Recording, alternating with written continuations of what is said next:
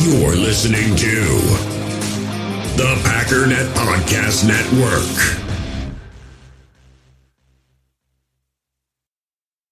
Another day is here, and you're ready for it. What to wear? Check. Breakfast, lunch, and dinner? Check. Planning for what's next and how to save for it? That's where Bank of America can help. For your financial to-dos, Bank of America has experts ready to help get you closer to your goals. Get started at one of our local financial centers or 24-7 in our mobile banking app. Find a location near you at bankofamerica.com slash talk to us. What would you like the power to do? Mobile banking requires downloading the app and is only available for select devices. Message and data rates may apply. Bank of America and a member FDIC.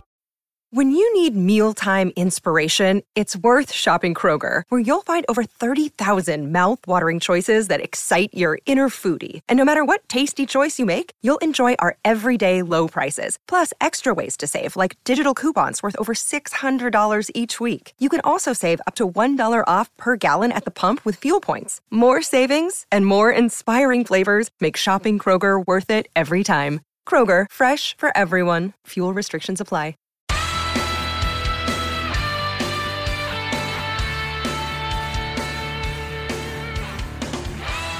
Ladies and gentlemen, welcome once again to the Packernet Podcast. I am your host and resident panelist, as always, Ryan Schlip. Check us out online, packernet.com. Find me on Twitter, pack underscore data. Well, it is officially game day. Much anticipated game, at least by Packer fans. I think most of the world sees this as just a game for the Chiefs, nothing more. No different than a Chiefs Raiders game or a Chiefs Raiders would be a bad example. Let's say Chiefs Bucks game. Yeah, the Packers could win. It's possible any given Sunday.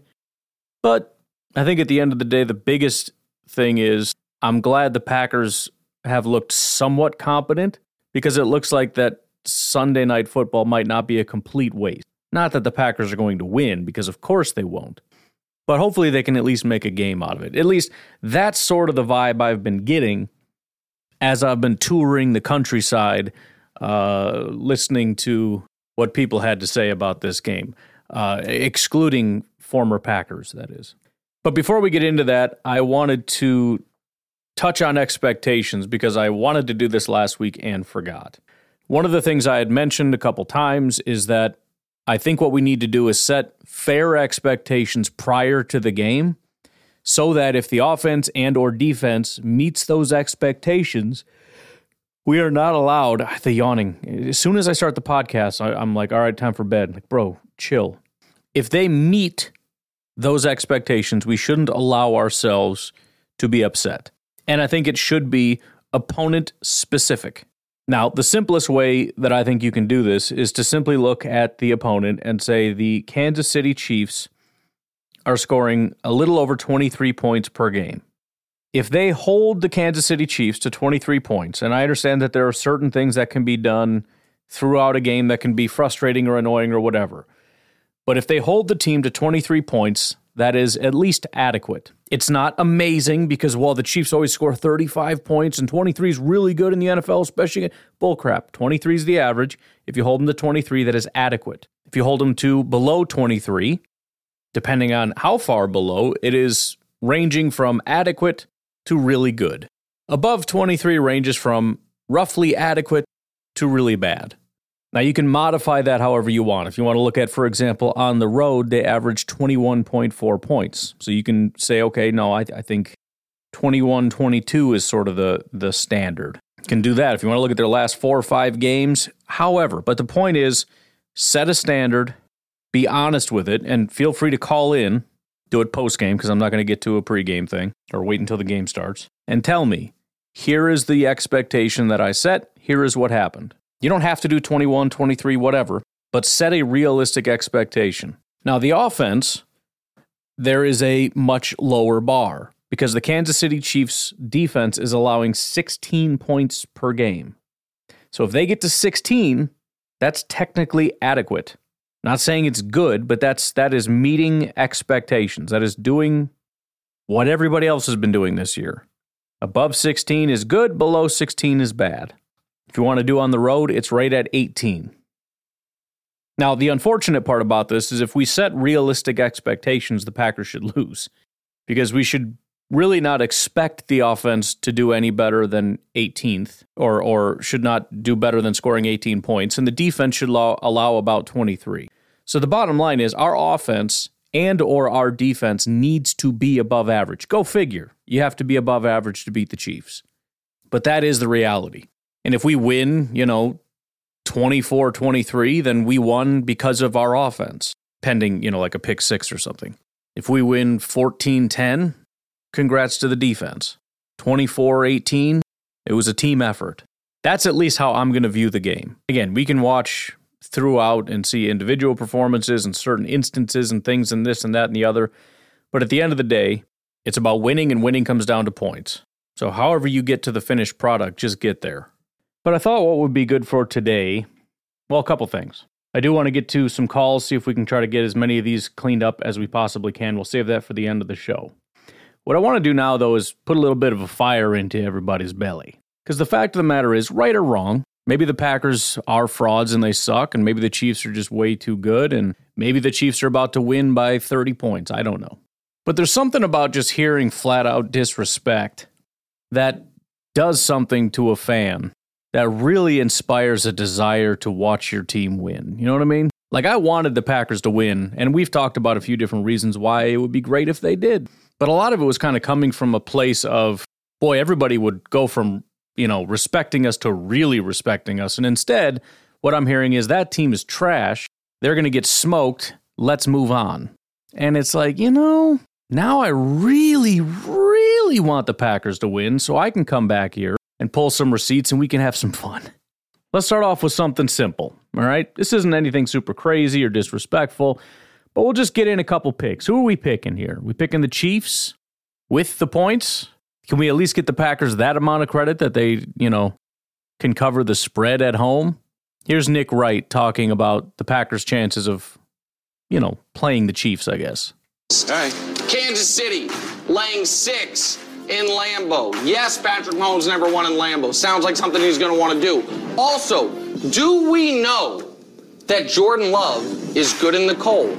Oddly, for a Packers quarterback, we don't. Hmm. He's from Bakersfield, California. He went to college at Utah, but you check those old game logs, seem to play better at New Mexico than home in November. Been up there for so like let's, four years. Yeah, but he's not been playing, so we're not sure about that. Also, this is a 27-10 type of game for the Chiefs. Vanilla game plan.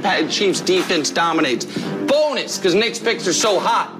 A free money teaser. What? Chiefs tease to a pick 'em. And on Monday night, the Jags teased to just minus two and a half against Jake Browning. That's free money. Go pick it up, America. But in the meantime, bet these games. Houston minus three.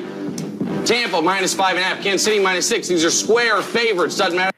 All right. So earlier on in the show, a former Green Bay Packer mentioned that the upset of the week would be the Green Bay Packers. And he sat back in his chair and threw his head back and said, You're out of your mind. And then goes on to say that his picks of the week he picked three of them. One of them is to pick Kansas City to not only win, but to cover the six point spread against the Green Bay Packers in Lambeau Field.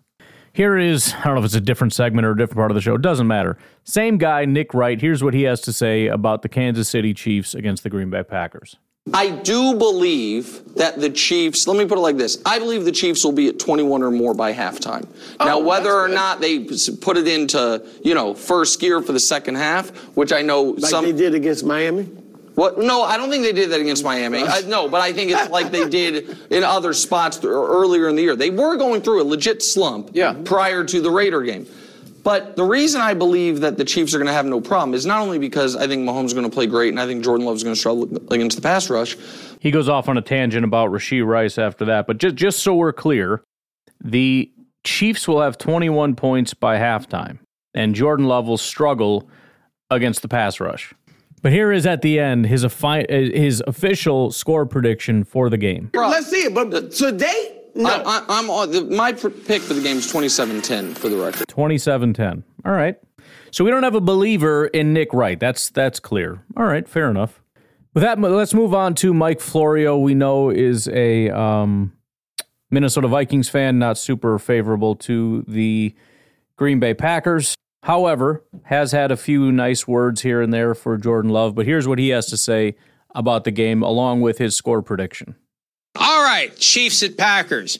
six point favorites. At one point, it looked like maybe The Exorcist would be a better watch on Sunday night, but this is a good game. Chiefs favored by six. Packers trying to will their way into the postseason field, 42 and a half over under. I have picked the Chiefs to win every game this season, so let me begin here. I am not about to pick the Chiefs to lose. They need these wins. They're trying to be the number one seed. And right now, I think they're going to be the team that navigates this late season schedule with the right degree of urgency and skill and luck to get the one seed in the AFC. They're not going to get the one seed by losing to the Packers on Sunday. That's for damn sure. I just need to find my picks here so I get the score right. Where are my picks? What happened to my picks? Chris, go ahead and do yours, and then I'll tell you what my score is because I can't find my my sheet with my picks. Okay, all right. Well, uh, listen, it's a game where.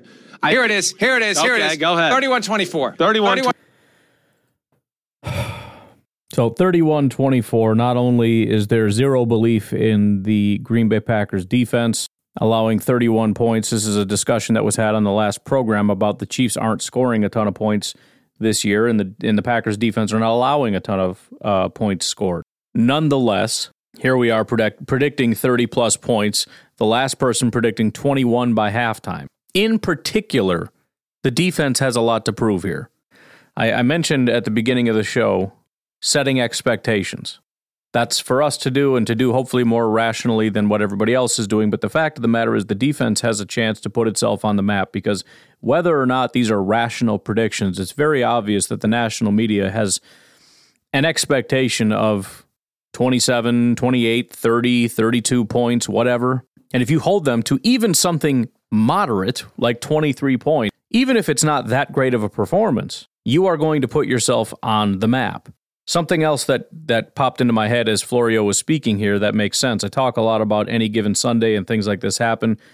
But at the same time, they they very rarely do to teams like the Chiefs. The Chiefs get to where they get because they don't lose, because any given Sunday doesn't crop up and bite them, except for maybe three times in a season. And how many of those three are against teams that aren't quality opponents. Usually, one of them will be like a uh, AFC West team. In the case of the Kansas City Chiefs, it'll be a divisional team. It'll be like a team like the Chargers or the Raiders who will who will sneak up and bite them. Right? They lost one to the Denver Broncos. Okay, there's one. How many times does a middling NFC team beat a team like the Kansas City Chiefs? It is a rare thing. All that to say, on one hand, it does feel less likely that the that the Packers do pull this off because the Chiefs are a team of destiny. They have been for several years. They are on a warpath. They set their sights on the number 1 seed on the AFC Championship, on the Super Bowl and they get there consistently just about every year, at least since Pat Mahomes has been there. And teams like the Packers have not been able to in this entire stretch be able to derail that. Not saying that their their hopes are dashed if they if they lose to the Packers, but considering they've already fallen more games than you would expect, or or about as many games as they typically lose in an entire season, losing their fourth game barely past the midway point seems unlikely. And I, I, say that not just to be discouraging. In fact, it's the exact opposite. The point of that is to sort of do away with the any given Sunday uh, narrative if the Packers do pull it off. If you go on to beat the Detroit Lions, who will be one of the top NFC teams, and then beat the Kansas City Chiefs, you can p- try to play the any given Sunday card if you want to. But these things don't just usually happen to teams like the Chiefs. Occasionally they do. The Packers, over their uh, reign of terror, have occasionally, for example, the Chiefs are a great example. The year they went 15 and 1, the one loss was to a Chiefs team that was not a very good football team. But how many times in that 15 in one stretch. Did that not happen? Was it roughly 15? Good teams are good teams because they have good records, and they have good records because they don't lose a lot of games. Makes sense. Pretty simple math. Here is uh, NBC Sports. It's best bets week 13, whatever. Um, so this is more the math people and sort of their view on the situation, right? Okay, so six points for the Chiefs. What are your thoughts on that? But um, yeah, I bet the Chiefs at six. Um, largely thinking this was a, a, little bit of an over adjustment for a Packers team that uh, you know kind of played a 99th percentile game against the Lions. Like yeah. there was one kind of exact game state path to victory for them to really get that team, and they got them.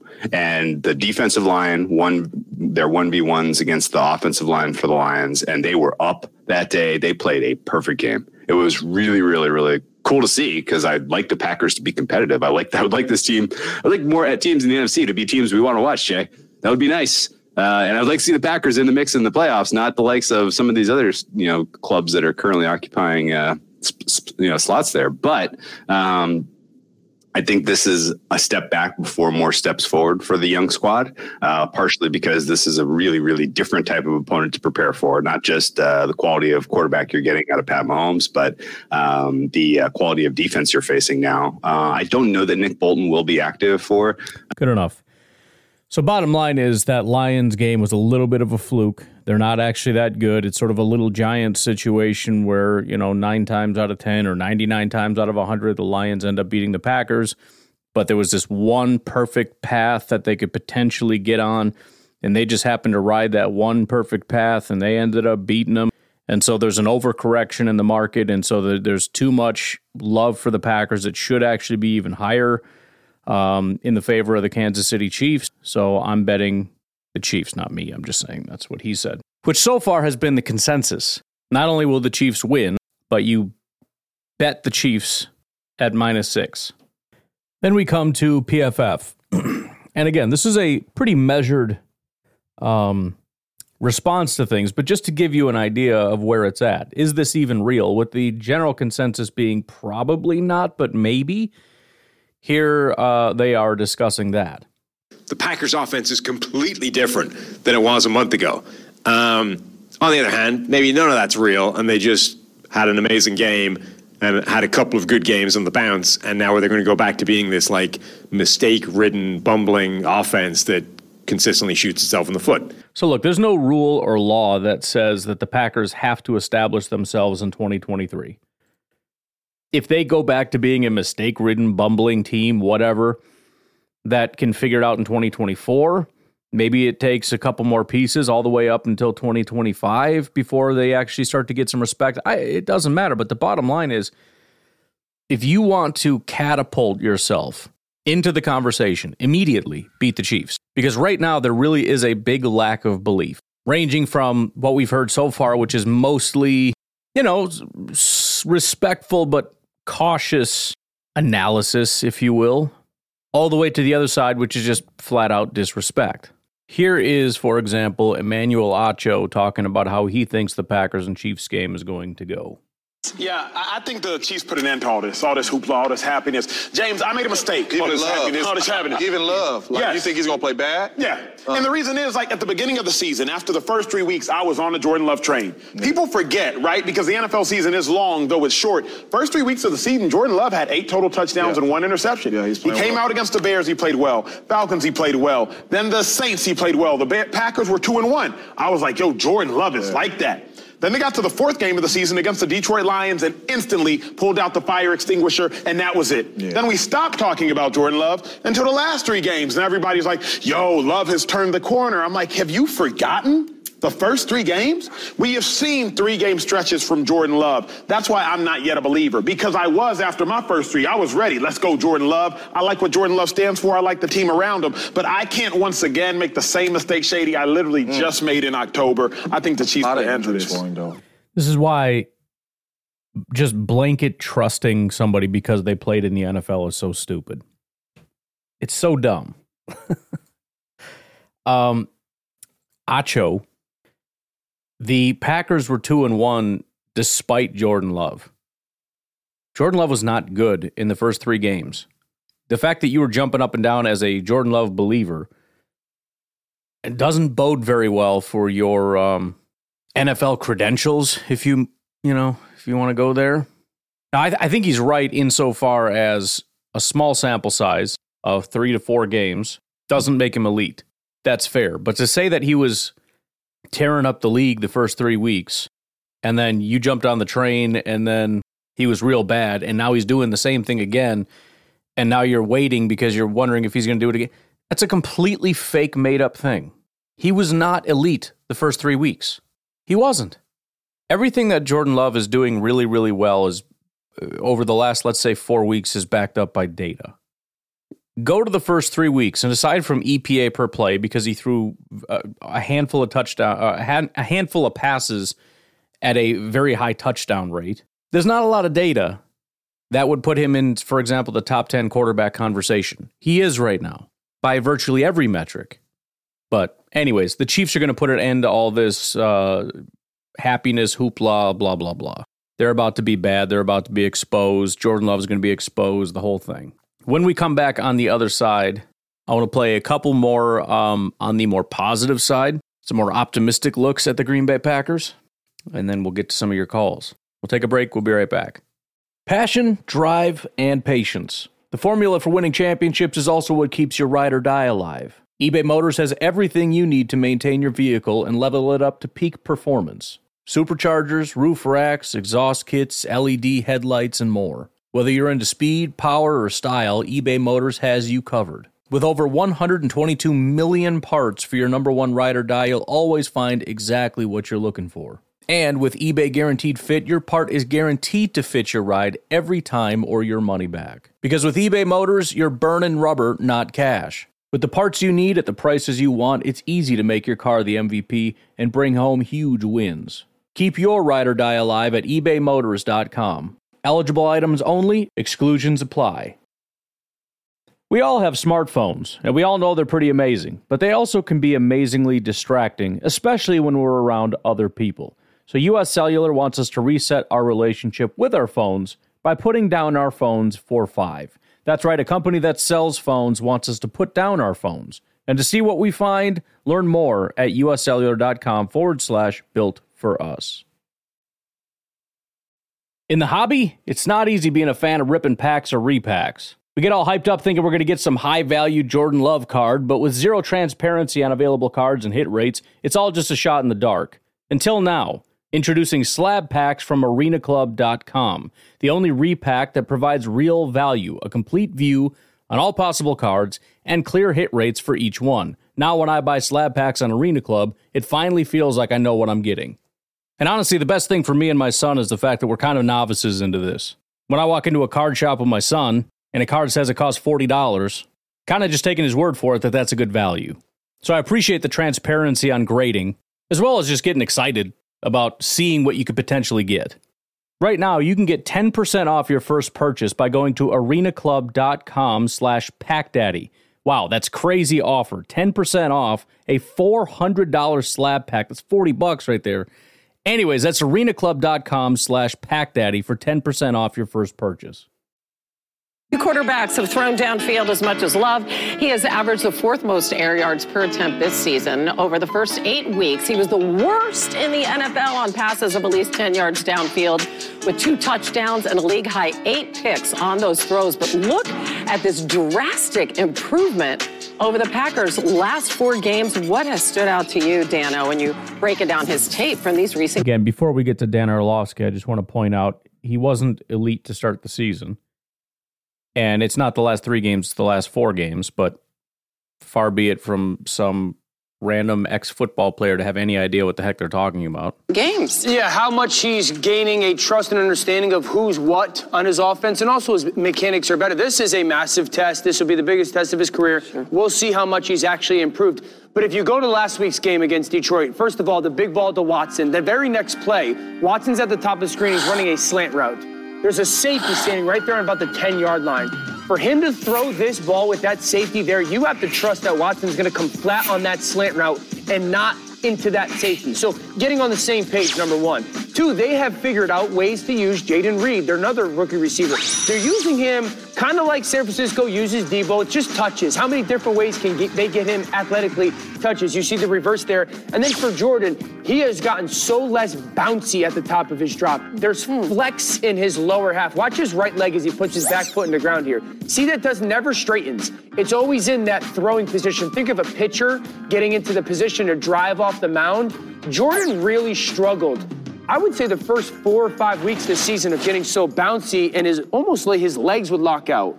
The accuracy goes to dog trash in those situations. He's been so much more ready and balanced here recently. His feet mechanics have just every week improved for the ready. And Hannah, you know what's interesting to me? So much is made about Jordan Love's development, understandably, but it's the surrounding skill players. You already pointed Yeah. out when you talk about Jayden Reed, Luke Musgrave, and then last year Christian Watson and Romeo Doubs. Like you have four key players that are second year or rookies, so they're all growing together, and you can see the continuity and confidence growing. They're the mm-hmm. youngest skill players of anybody in the NFL at 25.3 uh, years old. So to me, like they just need time. And Jordan Love's confidence, to me, as a parent, I expect them to play really well Sunday night well, against I Kansas mean, this State. Is all- now, for reference, all three of them did pick the Kansas City Chiefs to win the game, but Dan Orlovsky had it as a three-point win, just to be clear. But again, it's it's it's a bigger question than wins and losses. I mean, if you think the Chiefs are going to win, fine. But what do you really think about the Green Bay Packers? And on the flip side, there are a lot of people that are all in right now. Uh, the next clip is Colin Cowherd. He does his um, sharper square thing betting show. And he went ahead and picked the Kansas City Chiefs against the spread. But here is what the quote unquote expert had to say in response. Well, it's square. Uh, it just is. But it's yeah. interesting. It's interesting because this is a game the wise guys have sort of planted a flag in the sand on. And they've decided that Jordan Love, since week nine, is a top five quarterback. And there are a lot of stats, a lot of the advanced metrics you can look at, EPA, things like that. They will tell you that Jordan Love has been incredibly good the past five weeks. And you can also look at what the Chiefs have done and take last week against the Raiders with a grain of salt. They have been terrible in the second half. Second half unders with the Chiefs this year, 11 and 0. They are not a team scoring in the second half. So what the wise guys are banking on is an improving quarterback against a team that has not been scoring in the second half and the opportunity to keep the game close when they are at home as a big underdog. And, and especially these primetime games, they have been trending towards the under. And so when you have a game that is going to be low scoring, the bigger underdog tends to cover. Now, the reason I really like that is uh, when he's talking about wise guys, at least I'm, I'm assuming he's referring to the sort of betting experts. And the first thing he is saying is that essentially what he's noticing is that a lot of these guys have planted their flag, so to speak, or have kind of just made the decision that Jordan Love is right now a top five quarterback in the NFL. Now, again, they, they didn't say Packers win this game, but they certainly are leaning heavily toward the Green Bay Packers because number one, they believe that what's happening with Jordan Love is real. And number two, they're skeptical of the Chiefs. And I'll tell you what, that's good enough for me. Because I've already told you, if we lose this game and we come out of the game, um, come out of that loss with a belief that Jordan Love is the guy, I'm more than happy with that. That's a win. I've said that last week. I'll say it this week. I'm going to say it every week for the rest of the year. All right why don't we get to your calls? Hey, Ryan. Um, you're talking about David Tepper and the having an owner thing right now. Um, you're going how David Tepper kind of makes it sound like everybody wanted Bryce Young and was okay with that. Um, and a little more context to make it see why the owner's even worse. Um, the whole reason he's doing this is because it's been reported since March that um, Frank Reich wanted C.J. Stroud, and um, David Tepper wanted Bryce Young. So it seems like the team wanted to draft CJ Stroud, and the owner overrode them to get Bryce Young, and that's been. See, and I, I had heard that. I didn't know how much validity there was to it, so I didn't want to add to it. But I mean, that obviously makes it ten times worse because not only is it, you know, the the the the owner uh, ruined everything. Number one, but number two is firing the people that he overrode, either as a way of just saying, you know, F you because obviously you're you were right and I was wrong and now get out of my face, or as a way of throwing somebody under the bus or whatever. It's horrible. And then number three, going to the podium and clearly alluding to the fact that everybody else except you wanted Bryce Young, which is the apparently exact opposite. Again, I don't know if that's reality or not, but it, it is so unbelievably significantly worse if that report is true. The reporting, Frank Reich hasn't come out and said that because he won't. Um, but that's been reporting since like before the draft. So I don't know why you wouldn't believe it. Um, so I think he's trying to combat that because like you're firing Frank Reich for your mistake. Like it is his mistake, not he's trying to paint it like the whole team made this decision when right. it doesn't seem like that was the case. Like he was the one pounding the table for Bryce Young. So it's all on him. And he's like, yeah, just showing how bad an owner can be. And this isn't an uncommon thing in the NFL. Go back, Joe. Yeah, and just for context, what I was pointing out was, you know, he he had come to the podium and essentially made it seem as though, in fact, he literally said it was unanimous that everybody wanted Bryce, and then alluded to the fact that although he wanted to override them, felt it was the right decision not to. And my whole issue is with this conversation was even leaving aside what Trevor's saying is Bryce is currently your quarterback and you're coming out basically explaining whose fault it was that you got stuck with this loser and then just try to cover it up at the very end with like a, oh and by the way people in the building still believe in him and I still believe in my decision not to override leaving out the part where he says he believes in him. So to me that was bad enough. If what we're hearing is or you know if, if those those reports and rumors i think uh, jake had mentioned that on the stream that we did as well that people are getting fired that you know wanted stroud. That is a billion times worse Aaron, Aaron, um, so I gotta fully admit, I am like really disappointed in myself, um, because I am like a sommelier, a connoisseur, a master of puns and plays on words and everything. Uh-huh. There's one, and especially, I love reading horror novels and stuff like that, like that. So, I'm really disappointed in myself. So, I love coming up with nicknames for the for like teams and connections and stuff. And there's one that slipped mind as a fan of horror literature. Um, so H.P. Lovecraft is one of the like big, most well known, like he birthed a lot of the horror that we know today. So the connection of Jordan Love to Tucker Kraft is H.P. Lovecraft. And with Musgrave being out in the way that he is, um, we're seeing a lot more Lovecraft. And, which that means that we're seeing the rise of Cthulhu. Ooh, that's why our team is coming alive right now. That we've awoken a monster from the depths that's coming to terrorize the entire league because watch out for the Green Bay mother loving Packers to quote Tom Grassi. Um, anyway, so that's just what I wanted to call about. Bye. It's it's a Oh, little Also, yeah. another one. It, we should sign Zach Ertz off waivers so that we, we can have Love Ertz. Okay. All right. I think it's there's there's a couple too many steps in there. I I dig it. HP Lovecraft, Love and Craft, and Lovecraft came up with that whole Cthulhu thing, or however you pronounce that, which is that like octopus looking creature. Pretty sure. Was that Metallica? Call of Cthulhu or whatever? Spelled differently. Maybe it's a different thing. I don't know. Hey, Pack Daddy, it's Randy from Minnesota. Hey. Just getting ready to watch the Thursday night game, and I just thought, I wonder how much Richard Sherman wishes they had Jordan Love as quarterback after all the crap he talked about Jordan Love. And then the other thought came to me, what if the final game of the season, we have the chance to go to the playoffs and we can crush the Bears, put them where they belong, and just feel good going into the new year. Anyway, these are thoughts that make me happy on Thursday night. Love the show. Go Pack, go. Bye. Well, yeah, and I think uh, no matter what happens this week, we, we can still carry that torch.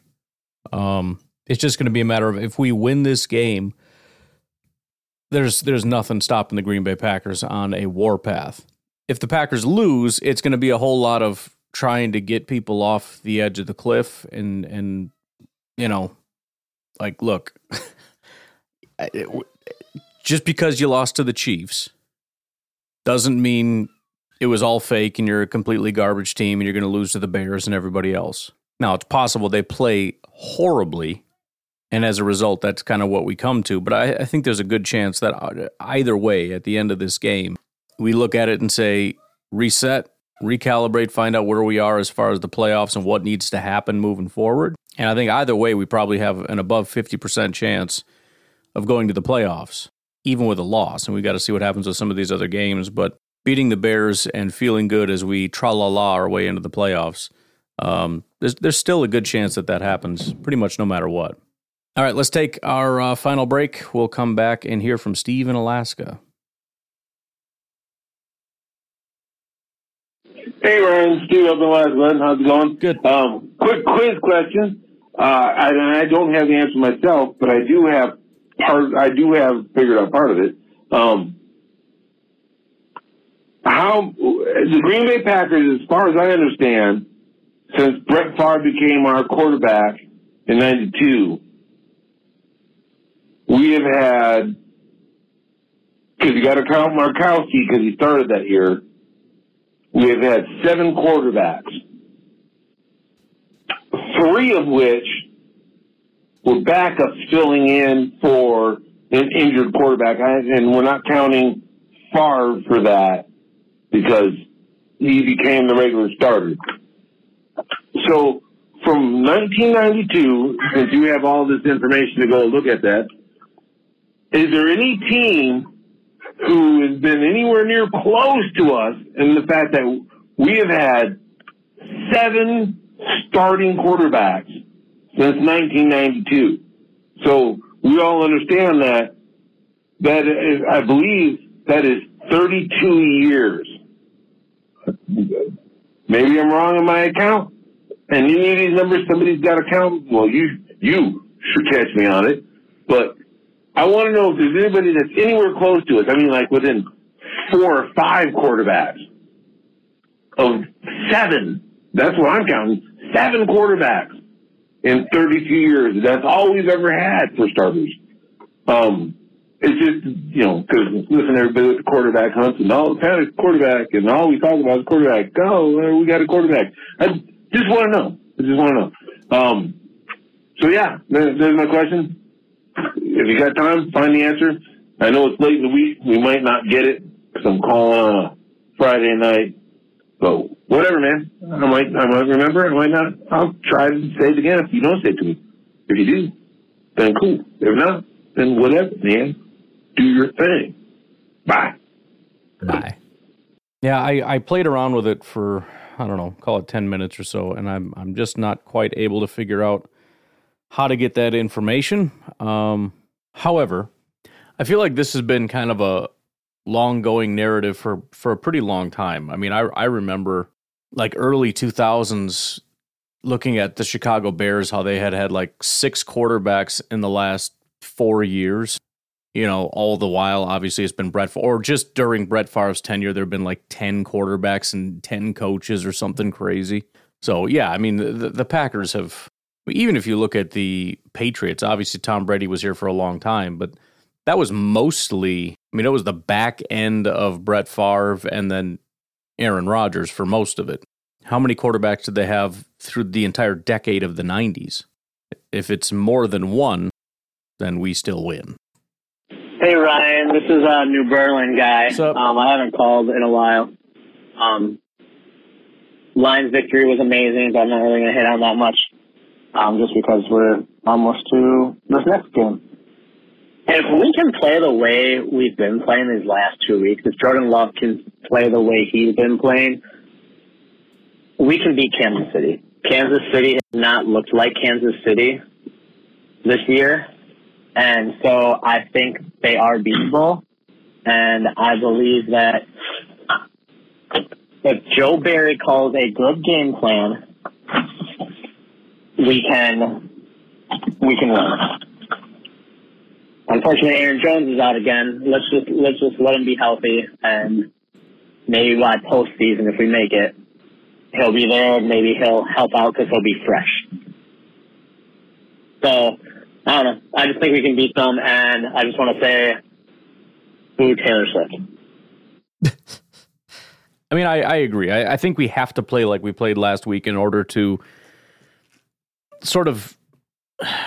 Last week was the Green Bay Packers demonstrating that they have the ability to be a top team.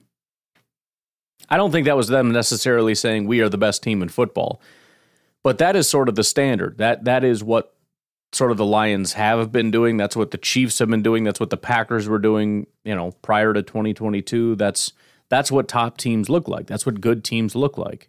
And so there's really no doubt about that. It's just a question of can you do that consistently? And then the, the, the question then is if you do it again, will you beat the Chiefs? And, and that's where I've come in repeatedly and just said uh, the, the win is secondary. Right? If this was 2020, the win would be primary because we know that that's what you are as a top team. Now, now it's just about find a way to win. I don't care how you do it, lie, cheat, steal. Find a way to win. This isn't about winning. This is about please demonstrate to me that this is who we really are. It, if you play that way and happen to lose, it doesn't matter. It's still a win. You one of the shows, I don't know if I ended up playing it or not. I don't think I did, but it was Stephen A. Smith, and the question was, who is this game bigger for, the Chiefs or the Packers? And I think Stephen A. said the Packers, and I think he's absolutely wrong. Who wins? It's it's all about the Chiefs. They're they're the, winning is the only thing that matters for them. Super Bowls I mean, they. What else is there? To, to, uh, other than to be a dynasty and continue winning every year. But it's different for the Packers, and and the Super Bowl is the only thing that matter. Crowd will disagree and say no, the Super Bowl is the only thing that matters. But no, I mean it's it's just about showing that even in our first year together as a crew, we're already on your tier. We're already up there. We might not be winning, we might not be as good as the Chiefs, but we're still a tier one team we're still in that like yes they're obviously a playoff team. Can they make a run at a super bowl conversation? And that's all i want. I mean I, I, that's not even what I, my uh, my goal was coming into this year necessarily but if we can finish the year with that being the narrative that the packers are already you know the the clear number one team in the nfc north. And by clear i just mean they have demonstrated that they are the team to beat. Whether or not they will be whether or not they were whatever you know, they they have the brightest future. Let's put it that way. When you're when you're talking about which team could potentially be competing for the top of the AFC, NFC throne, whatever, the Packers being at the top of that list because they're a combination of how talented and how young they are.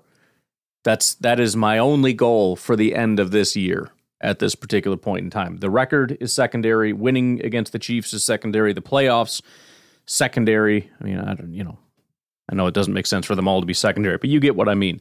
It's a, it's a tier below in terms of importance. I had to get that last little bit out. Okay, here we go. Hey, caller number five here. Hey. Um, just listening to all the pause this week, and you um, you kept saying that uh, the Lions had won the division or they're going to win the division. Um, but I did just want to mention that there is a hilarious timeline sitting in front of us here that is possible um, if we get a little help. So uh, either we win out or we lose to the Chiefs and win out, and winning the division is still possible. Obviously, winning out is the easiest path.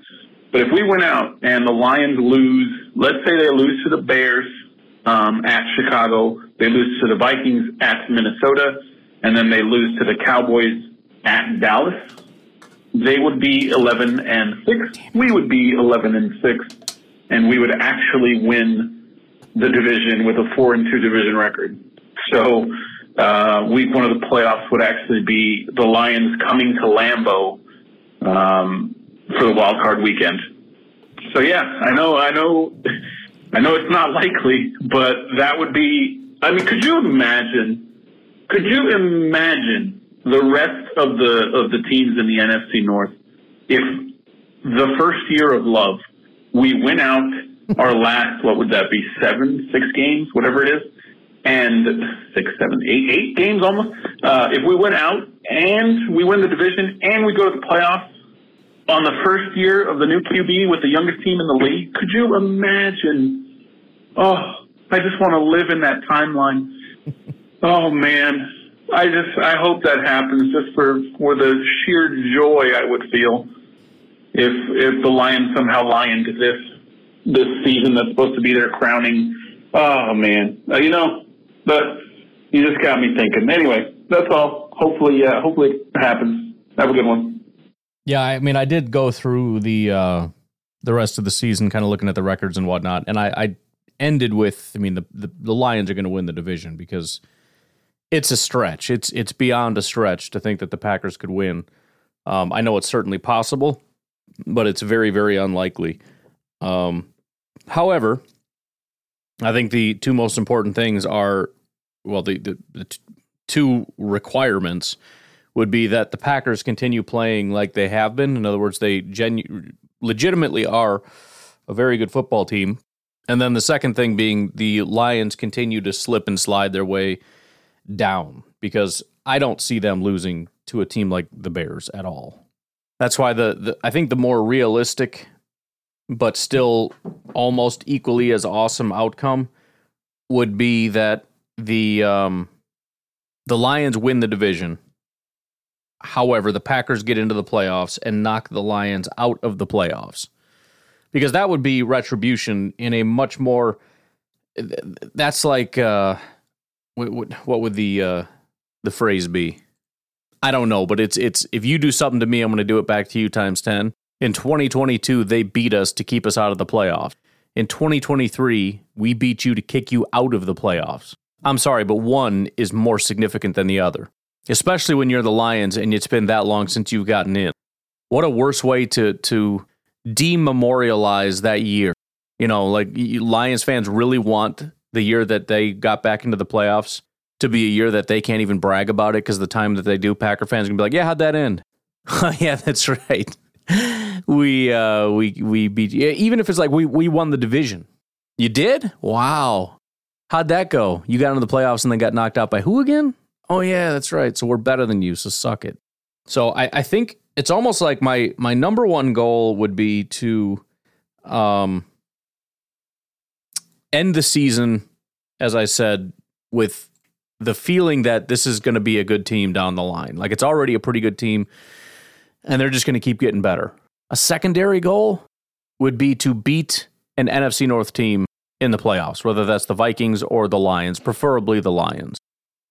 Get in, win a game, and knock the Lions out of the playoffs. If we have to lose after that, so be it. But that would just be that would be the second best thing that could possibly happen. And you say, well, getting into the playoffs should be the second thing. I, I think if we feel good about this team, we're in the playoffs. I don't think we can get ourselves eliminated and and get our seat taken by you know the Rams and feel super good about the situation we're in.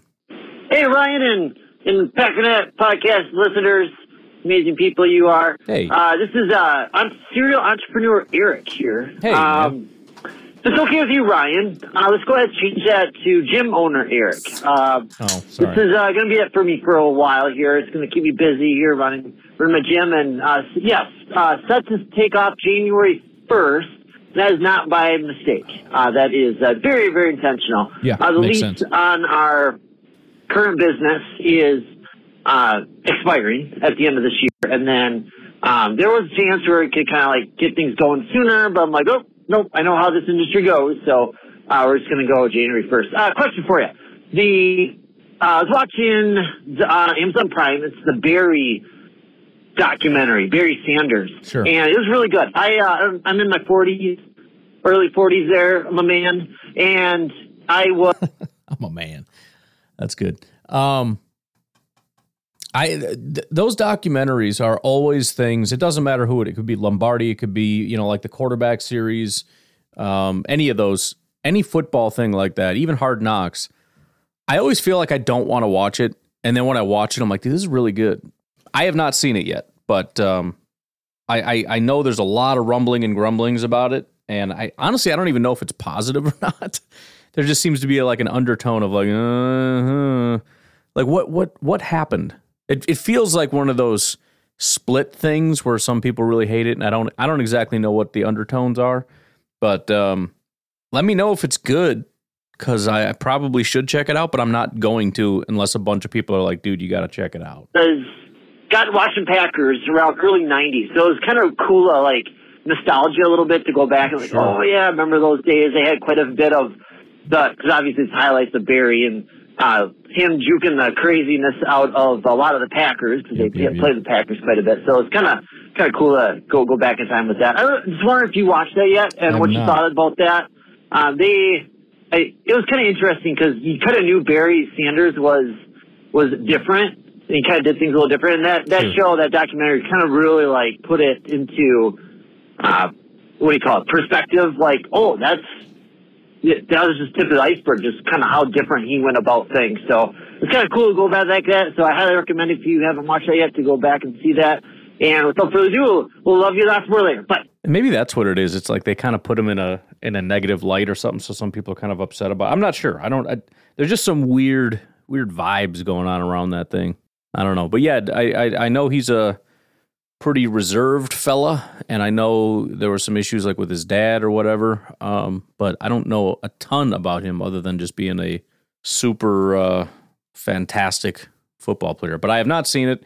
Please call in and let me know if you have and if you liked it, because I'm probably just not going to watch it unless a bunch of people just start kicking down the door and say you have to. All right, so here's the deal. This is the last call. It is from Nate. It's the reason there was no Packernet After Dark last night because we're doing this now and we're out of calls. So this actually works out quite perfectly. Not for Packernet After Dark, but for making sure that we get all the calls done.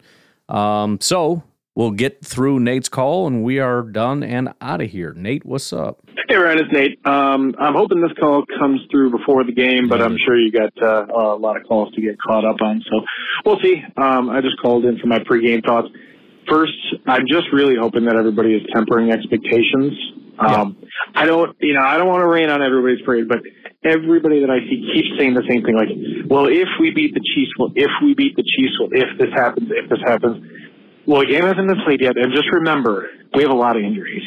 Okay, so I'm hoping we have a good a good game, just like the, the next guy. But I don't want Packers Nation to you know do what it always does, say, oh man, if we beat this, it's gonna like end this narrative. It's gonna really hype us up and everything, and then we lose, and it just collapses Yeah, everybody, and it's right back to like, oh, Jordan Love sucks, his team sucks. Okay, we're we're facing like the you know the defending champs here. It's it's not a you know small task.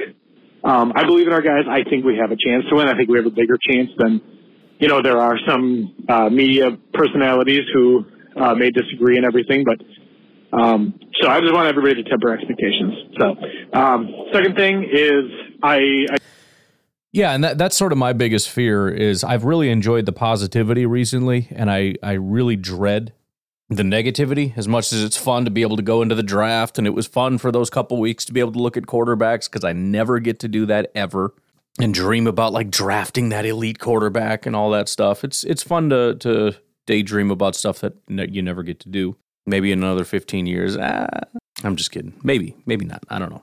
But yeah, I just I I don't know how things are going to go, but I I do know that sometimes we get ourselves too hyped up in one direction and then when things go wrong, we go too far in the other direction. And and the bottom line is as much as we can try to temper expectations and recognize that, you know, it's possible to lose and um and and not overreact at the same time if you lose it's because bad things happen. And a lot of times it's going to be, you know, I mean, for example, if, the Kansas City Chiefs are a good football team, like if they have one of the best quarterbacks we've seen in a generation, multiple generations, maybe one of the best ever.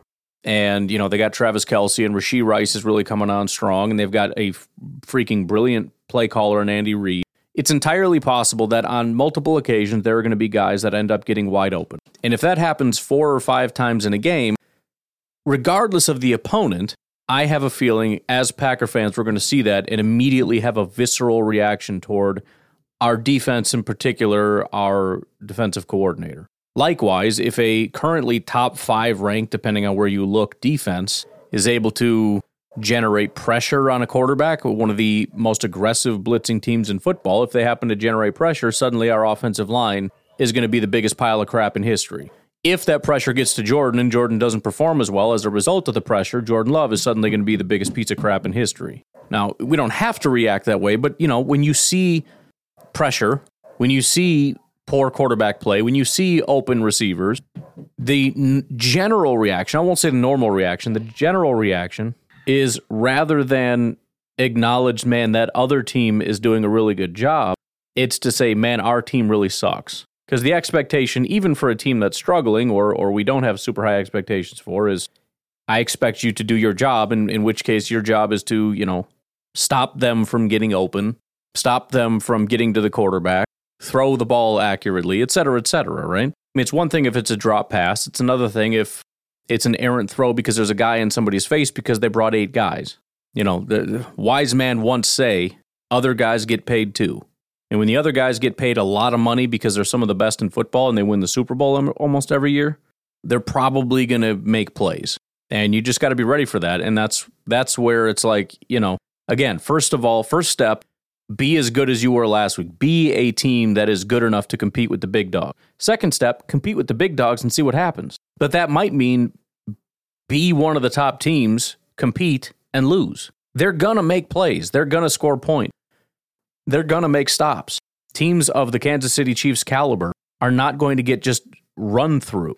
They're not just going to get dominated. It's not going to be 35 nothing Packers. And if it is, we're doing a 24 hour marathon.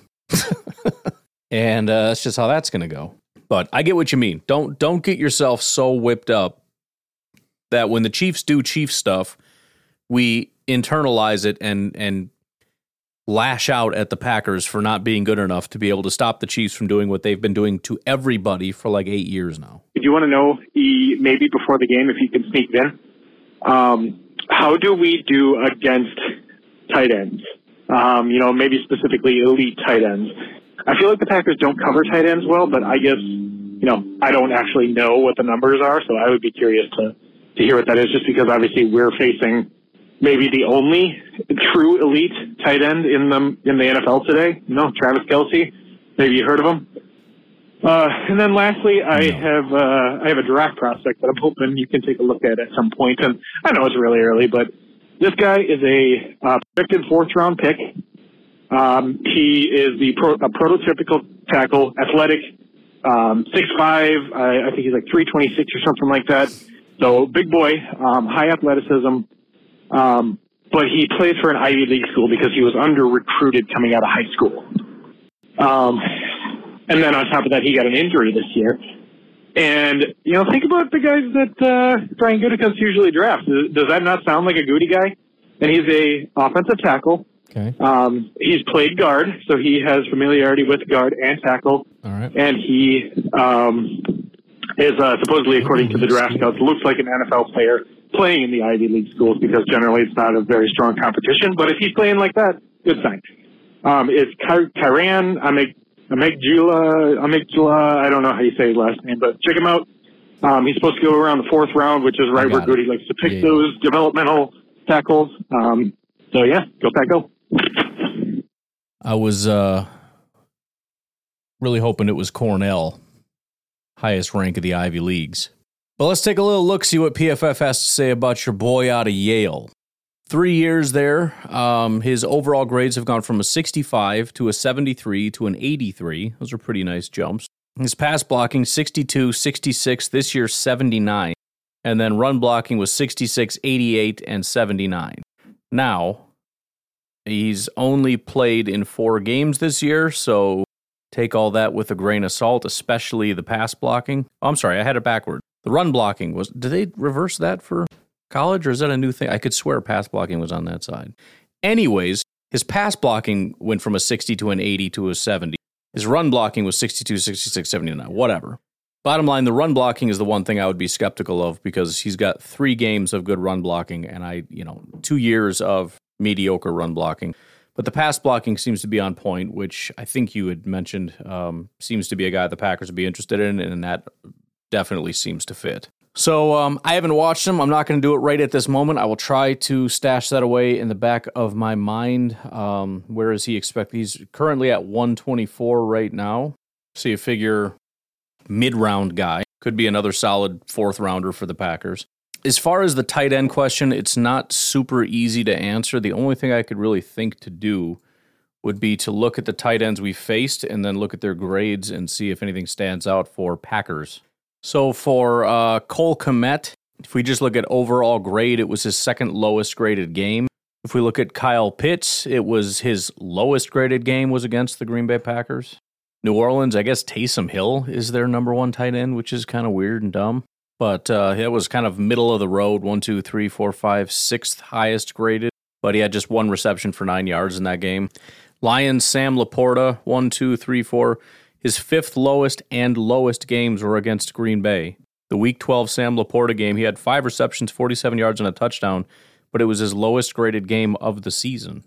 So, I mean, to be honest, I mean, I can go through all the games, I guess, but it's been like the lowest graded games for a lot of players have been against the Packers. So it seems to me like the uh, the Packers linebackers in particular, but the Packers defense, I guess, in general has done a pretty good job against linebackers, is what I can tell from what I've seen so far without going through every single one of them. It might be a thing for another day, but uh, not today. Um. Anyways, I'm going to leave it at that. You guys have a good rest of your day. Go, pack, go. Uh, there's not going to be a Packernet after dark because, I mean, the game's not even going to be over by the time that that's usually released. Plus, I'm going to want to record the podcast and go straight to bed. So um, we'll have a uh, quick recap uh, Monday, Victory Monday, hopefully, um, episode. And then uh, we'll just have Monday night will be the first Packernet after dark. We'll try to get caught up a little bit. But uh, yeah, have a good rest of your day. Talk to you later. Bye bye.